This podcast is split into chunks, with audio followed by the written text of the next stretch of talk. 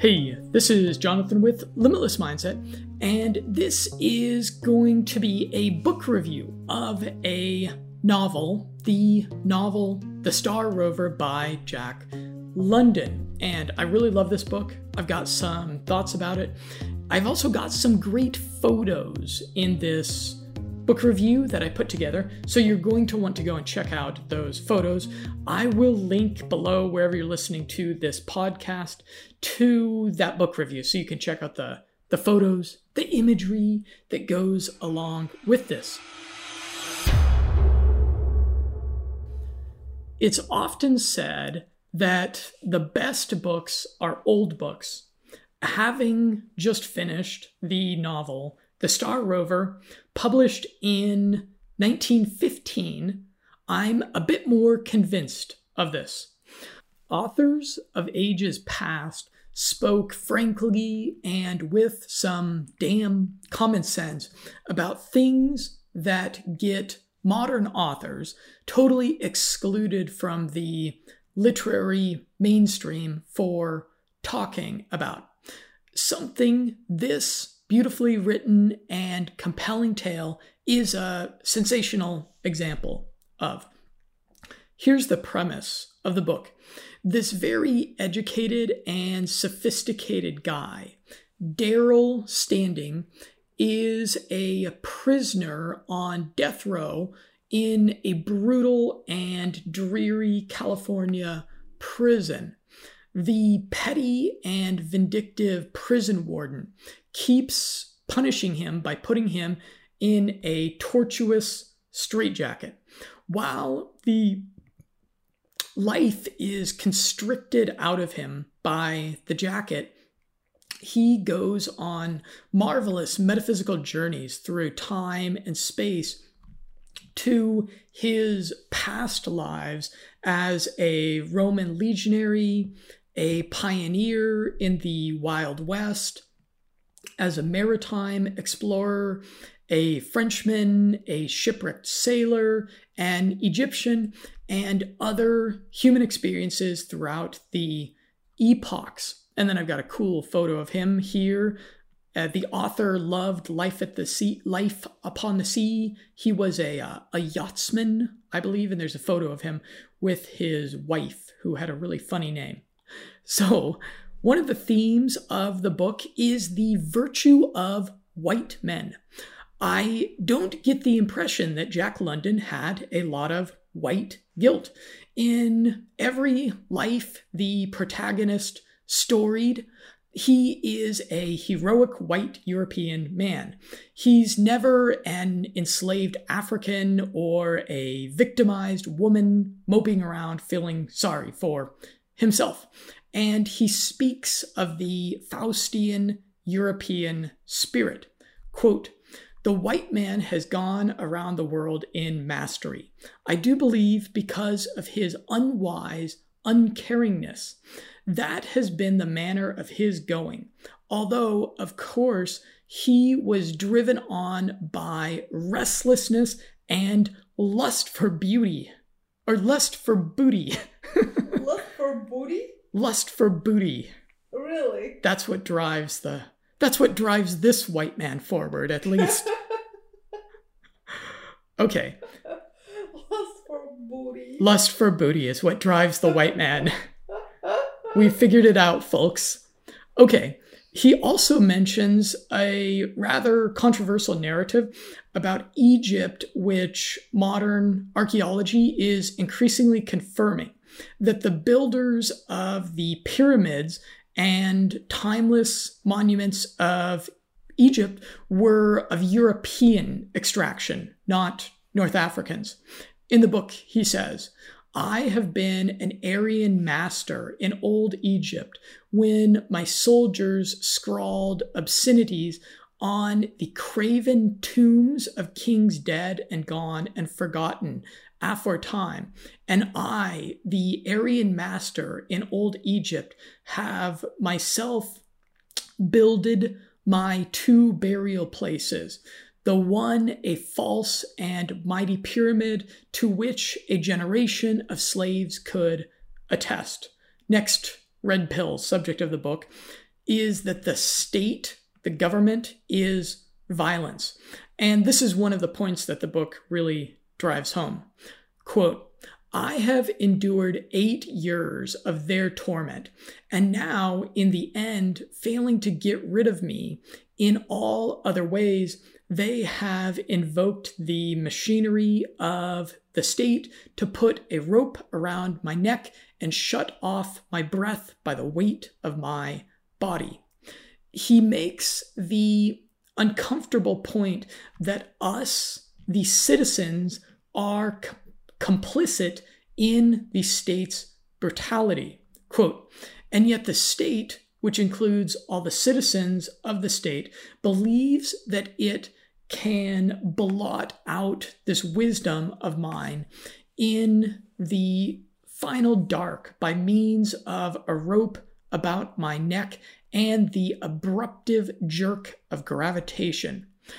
We like to blame politicians or the military industrial complex or come up with conspiracy theories about the violence of the state. But the truth is that the citizenry has a degree of responsibility for the brutality and injustice perpetrated by the state. Next theme of the book is that California is a shithole.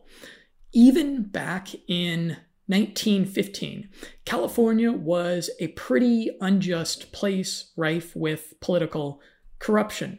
Quote, Oh no, California is civilized. There is no such law on the statute books. It is a cruel and unusual punishment, and no modern state would be guilty of such a law. Nevertheless, in the history of California, I am the third man who has been condemned for life to solitary confine- confinement.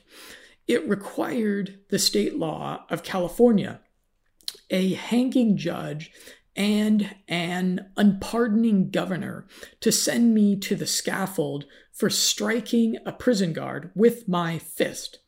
I shall always contend that the guard had a nose that was most easily bleedable. On fake news. At one point, the prison where he and the other prisoners are regularly tortured is the subject of an investigation. But the auditors are corrupt, and the San Francisco newspaper falsely reports that the prison treats all its residents humanely. From the book. Alas, no whisper of what I divulged ever went outside the prison walls. The Senate committee gave a beautiful whitewash to Warden Atherton and San Quentin, that's his prison. The crusading San Francisco newspaper assured its working class readers that San Quentin was whiter than snow, and further, that while it was true that the straitjacket was still a recognized legal method of punishment for the refractory, that nevertheless, at the present time, under the present humane and spiritually right minded warden, the straitjacket was never, under any circumstances, used. And while the poor asses of laborers read and believed, while the Senate committee dined and wined with the warden at the expense of the state and the taxpayer. So he's talking about how the the fake news covered up the uh, the dishumane, inhumane treatment going on there. Next in the book, he also talks about the farce of civic nationalism. In one chapter, he is a Roman centurion of Northern European extraction serving in Palestine who witnesses the crucifixion uh, and the sentence, sentencing of Christ. And he says, I am a Roman, but he's, he's not actually a Roman, he's a Northern European. So he says, I am a Roman. I said slowly, knowing full well that the words I gave up all hope to her. And she responded, You are a manslave of Tiberius, a hound of Rome. She flamed, But you owe Rome nothing. You are not a Roman. You yellow giants of the north are not Romans. The Romans are the elder brothers of us younglings of the north. I answered, Also, I swear the harness and I eat the bread of Rome. In this chapter, he also describes something that historians detail as con- as a contributing factor in the decline of the Roman Empire, which was the disloyalty and general unreliability of the auxiliary Roman battalions filled with barbarians serving Rome just for silver. You can go and check out, there was a really excellent presentation that Stefan Molyneux did on the decline of the Roman Empire. And then there was a Dan Carlin podcast that was really great where he was went through gosh it must have took about 10 hours to get through this podcast talking about all the different contributing factors of the decline of the Roman Empire. The next subject that the book discusses is the Jews. In the current year, this book would be banned for hate speech against Jews, most certainly. That's what he said. That's what he says here. The Jews had got on his nerves. They were too volcanic, spasmodic, eruptive, and further, they were subtle. The Romans had a straight, forthright way of going about everything. The Jews never approached anything directly save backwards when they were driven by compulsion. Left to themselves, they always approached by indirection. Rome did not interfere with the religious notions of its conquered peoples, but the Jews were ever confusing the issues and giving a political cast to purely unpolitical events. And those are the author's words not mine. I'm just just quoting. okay, he also was not a great fan of Mormons. The book features a vignette from a little known historical event America's forgotten first civil war with the Mormons, which is also which is often called the Utah War. It's yet another historical example of just a little bit of religious diversity causing bloodshed and war. Quote, My father regarded me quizzically. Don't like the Mormons, eh, son? I shook my head and felt myself swelling with the inarticulate hate that possessed me. When I grow up, I said, after a moment, I'm going gunning for 'em. Next topic that he was red pilled on was women. In 2019, Jack London would certainly be pilloried and demonized as a vile misogynist. Quote, the eternal lesson in all lives that woman is ever woman, that in great and decisive moments Woman does not reason but feels that the last sanctuary and the innermost pulse to conduct is in woman's heart and not in woman's head. Jack London wrote another novel, Martin Eden, which you read, mm-hmm. That is really about himself, which it's kind of a semi autobiographical novel, one of those and it stories a lot of blue pill, quote unquote, blue pill behavior and futile appeasing of women. Like so many men, it sounds like Jack London had to learn the hard way about women.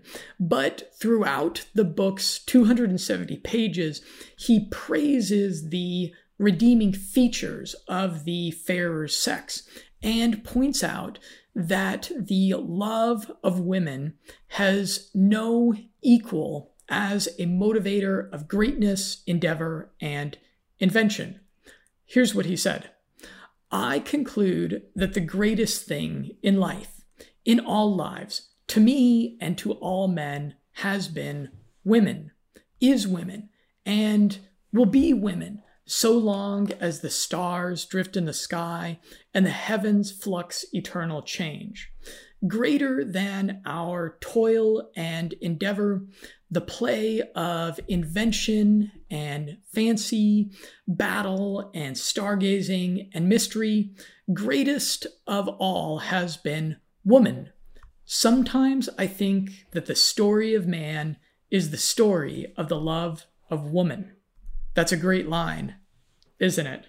Probably our favorite line from the mm-hmm, book, mm-hmm. right? And I actually created a meme of that. I created a meme with Jack London that says, Sometimes I think that the story of man is the story of the love of woman. So you can find that meme in my book review and share it around, and you'll probably get a lot of likes from women for that meme. Next topic it covers is reincarnation. A lot of interpretations of this book that you can find online say that the book is about reincarnation, uh, that the protagonist is sharing his past lives and experiences with us. However, upon careful reading of the book, I actually think that's incorrect. I don't think that the book is about reincarnation. The word reincarnation never even appears in the book. I did a cross reference with my Kindle software, and it's not in there. Several passages suggest that he is recounting experiences as a universal man, that he is part of this chain of life and is metaphysically connecting with experiences of past men while his body is being tortured in the jacket. Quote from the book I am life. I am the unquenched spark, ever flashing and astonishing, the face of time, ever working my will and wrecking my passion on the cloddy aggregates of matter called bodies, which I have transiently inhabited. Ooh, that that passage there just gives me tingles. And this brings me to the genetic memory thesis. Maybe you've heard of this before. I think that Jack London may have been woke to and writing about the phenomena of genetic memory. There are numerous examples of us being born knowing things that we have never been taught. Sometimes quite specific skill sets and elaborate knowledge sets. It stands to reason that we could be born with genetic knowledge of our ancestors' specific experiences. Indeed, this could account for a lot of supposed cases of reincarnation where a young child has accurate memories of some person that lived years before they were born. Scientists and philosophers have hypothesized that our junk DNA is not junk, that the junk is encoded memories from our genetic past lives. That's a stimulating idea, isn't it? In the book, he says something very interesting about human hibernation. Quote, the far northern Siberian peasants made a practice of hibernating through the long winters, just as bears and other wild animals do. Some scientists studied these peasants and found that during these periods of the long sleep, respiration and digestion practically ceased. And I've got a picture of some Siberian peasants from a long time ago, and they look like they look like rather unhappy folks. They look like they lived a hard life. So I was kind of stimulated by that. And I was like, really? Did, do, do Siberians hibernate during the winter? So I did some researching and I found an old scientific paper about hibernating Siberians. Quote, 100 years ago, human hibernation. And here's what it says This custom has existed among them from time immemorial.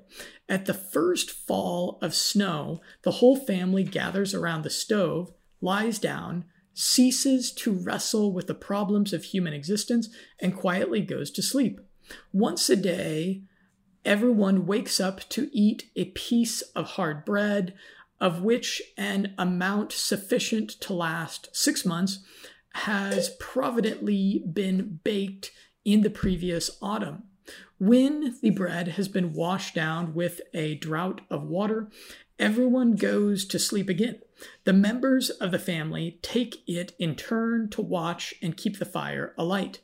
After six months of this reposeful existence, the family wakes up, shakes itself, goes out to see if the grass is growing, and by the by, sets to work at summer tasks. And the winter sleep is called the Lotska. So I'm not sure if we have evidence that they were actually hibernating exactly the way that bears did, but it's a it's an interesting practice, and you can see how it would totally make sense in some place like Siberia, which can get as cold as the surface of the moon, actually, sometimes during their winter. Finally, interesting thing in the book, he describes his metaphysical state as a cataleptic, cataleptic trance. And according to Wikipedia, this is a real thing. Quote, catalepsy is a nervous condition characterized by muscular rigidity and fixity of posture, regardless of external stimuli, as well as decreased sensitivity to pain. And I will add just a final vignette from the book that was striking to me.